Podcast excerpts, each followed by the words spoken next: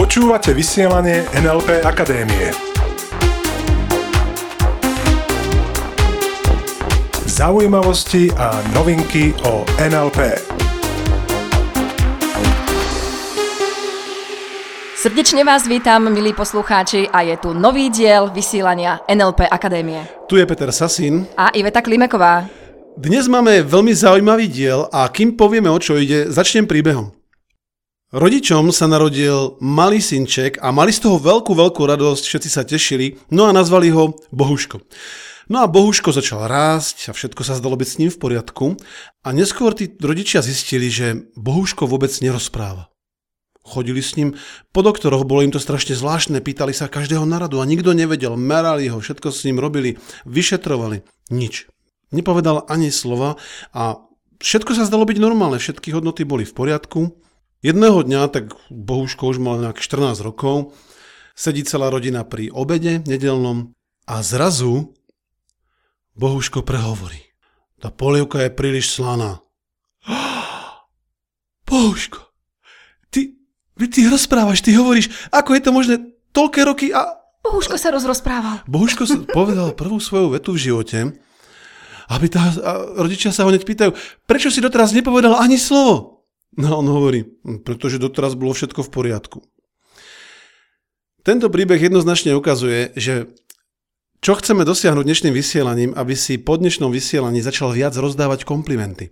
Pretože mnoho ľudí, presne tak ako Bohuško v tomto príbehu, si hovoria, mm, keď mlčím, to už je v podstate kompliment. A keď niečo bude zlé, keď niečo nebude v poriadku, ja už sa ozvem. Určite poznáš rodiny alebo domácnosti, kde mama hodiny pripravuje obed. Mm-hmm. Všetci idú k stolu, perfektne sa najedia, všetko sedí a mlčky odídu od stolu. A to bola tá najväčšia pochvala za ten obed. Áno, nikto nič neskritizoval, hurá, hurá, môžeme sa tešiť. Hú, mm. Asi im chutilo, pretože uh, bolo ticho pri stole. Keby... Keby teraz niekto začal rozprávať, bola by to asi... Chápeš, ide mi o tom, aby začni sám sledovať, koľko komplimentov denne dávaš.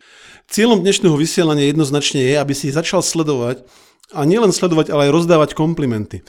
Koľko ľudí tak za deň chváliš? Myslím kolegov, alebo mm-hmm. niekoho v rodine, predavačku. Proste v tých bežných situáciách, kde si si možno doteraz hovoril, nebol dôvod nejak niekoho chváliť, pretože všetko prebehlo korektne. Niekto si možno hovorí, prečo by som ja teraz mal chváliť nejakú predavačku na pokladni, že spravila v podstate svoj job. Veď pretože to je jej práca, prečo ja by som mal niekoho ešte chváliť, že som zaplatil. V podstate veľa ľudí si presne povie, takisto mám známeho, ktorý hovorí, no na čo by som ešte niekoho chválil? Môže byť rada, že som poďakoval, zaplatil. Môže byť rada, že má job. byť... To som už počula. Presne tak. To, prečo sa o tom teraz tak bavíme, rozumiem ma správne, nejde mi o to, aby si to robil kvôli druhým. V podstate komplimenty, keď dávame komplimenty, je to vždycky kvôli nám. Pretože ak sa bavíme, a poďme trochu do modelu en el pé, čo je zmyslom komunikácie? Feedback, ktorý dostaneš. To znamená spätná väzba, ktorú dostávaš od tvojich, od ľudí, s ktorými komunikuješ. No a akú asi dostaneš spätnú väzbu, keď niekoho pochváliš, keď dáš niekomu riadny šťavnatý kompliment? A teraz myslím, šťavnatý kompliment skutočne myslím, nie že no, nebolo to zlé. Veľakrát počujem, čo Ivetka hovorila pri tých nedelných obedoch v celej Slovenskej a Českej republike, maminky vybiehajú v zásterach, hodiny makajú a potom príde tá parta, zvyšok rodiny, sadnú si za stôl a povedia, mm, nie je zlé. Toto nemyslím ako kompliment. Toto nie je kompliment, nie je zlé. Kde, kam je zameraná pozornosť? Áno, nie je zlé. Keď dávaš kompliment, chcem, aby si preháňal. To znamená, víš, ako sa malujú kraslice, tie vajíčka veľkonočné? To ten umelec, ktorý, zoberie, ktorý robí tú kraslicu, on si zoberie taký tenulinký štetec, alebo možno nejakú špajdličku, tenuličku, a do toho vajíčka on také drobňučké ornamenty vyrýva alebo kreslí. Druhá otázka, vieš, ako maliari natierači, možno keď ešte neboli tie valčeky, keď pracovali so štetkami, ako pracujú títo maliari natierači? On si zoberie tú obrovskú štetku hrubánsku, namočí ju do kýbla s farbou, poriadne, a potom urobí fap, praskne to celé na tú stenu a toto myslím. Keď dávaš kompliment, no, nie je to zlé. Povedz, obdivujem, čo si urobil. Obdivujem, čo ste teraz dokázali. Chodíme tu v blízkosti na jedno jazero a tam predávajú v takom stánku langoše. Tak hovorím, náčelníku, tie vaše langoše sú skutočne tie najlepšie na svete, aké som kedy jedol. A zaujímavé je, že mnoho ľudí toto nedokáže. Mnoho ľudí nedokáže dať takýto kompliment a dokonca, keď niekedy robíme cvičenia, kde naši účastníci majú poslať es em esku mm-hmm. s takým krásnym komplimentom, buď niekomu z rodiny, alebo dobrému kamarátovi, šéfovi, to je jedno, majú si vybrať. Celú večnosť pátrajú v telefónnom zozname, komu by asi ten kompliment poslali. A potom pošlu také niečo ako, že ahoj, v celku na teba myslím, alebo niečo také. Dám tomu taký, myslím si, že výstižný príklad, ďalší. V nedávnej minulosti sme kritizovali ľudí za to, napríklad, mali sme tu komunizmus, niekoľko desiatok rokov, za to, že ľudia, ktorí v tom žili, sa nedokázali postaviť tomuto režimu a nedokázali kriticky vystupovať a podobne.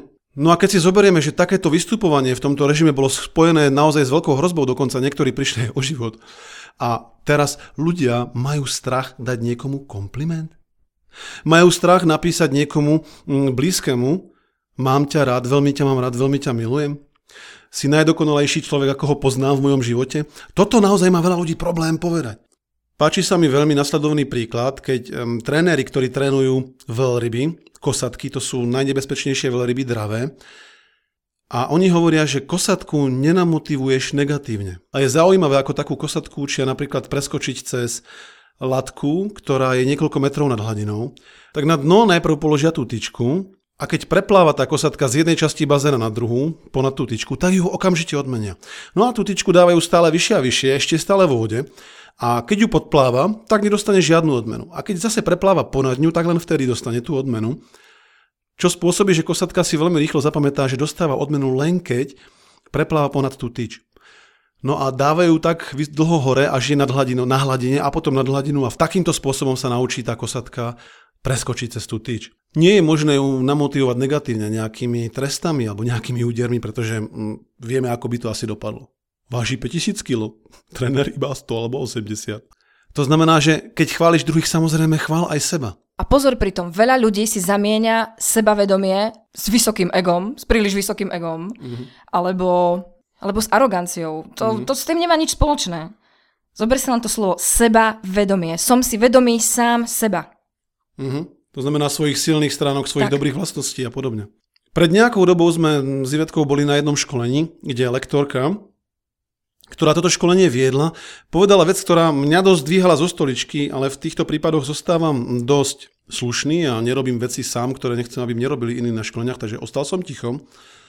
A povedala niečo také, že, že na ich školenia chodia ľudia, teda väčšinou s nízkym sebavedomím, pretože na ich školenia nechodia arogantní ľudia. A ja si myslím, v tomto je diametrálny rozdiel, zásadný rozdiel. Arogancia nemá nič spoločné s vysokým sebavedomím. Presne ako povedala pred chvíľkou Ivetka, sebavedomie je to, že som si vedomý sám seba. To s aroganciou skutočne nemá nič spoločné. Arogancia je skôr u mňa prejav strachu. Áno, keď ukazujem, že všetci ostatní sú okolo mňa na nič a iba ja som ten dobrý, to je skôr prejav strachu ako to, že či mám vysoké sebavedomie. Koľkokrát denne sa pochváliš? Mm, s pravdou von. Koľkokrát si povieš, že si v niečom dokonalý, že si v niečom dokonalá, krásny alebo krásna, že si rád sám so sebou a že proste si ten najdôležitejší človek v tvojom živote. No, schválne, koľkokrát? Najdôležitejší človek v tvojom živote? Nie je to prehnané?